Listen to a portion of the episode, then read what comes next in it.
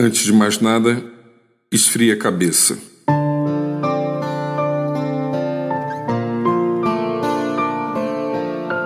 De nada valerá tomar decisões com a cabeça quente. Em geral, ao agir desse modo, somos promotores de grandes equívocos. Por causa de nossos impulsos, falamos demasiadamente e ferimos os outros com nossas atitudes. Quando percebemos as falhas que cometemos, às vezes é tarde demais e os estragos não mais possuem reparos.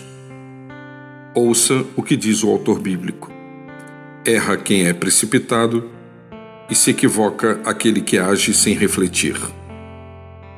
A partir deste alerta, é que considero fundamental nosso interior se encher de tranquilidade e equilíbrio para que saibamos como agir diante de diferentes pressões impostas pela vida e pelas pessoas que fazem parte do nosso cotidiano. Busque a orientação divina e considere os próximos passos.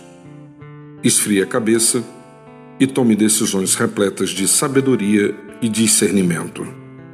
Certamente, isso fará bem a você e a todos que estiverem ao seu redor, pois tranquilidade interior faz bem a todos nós.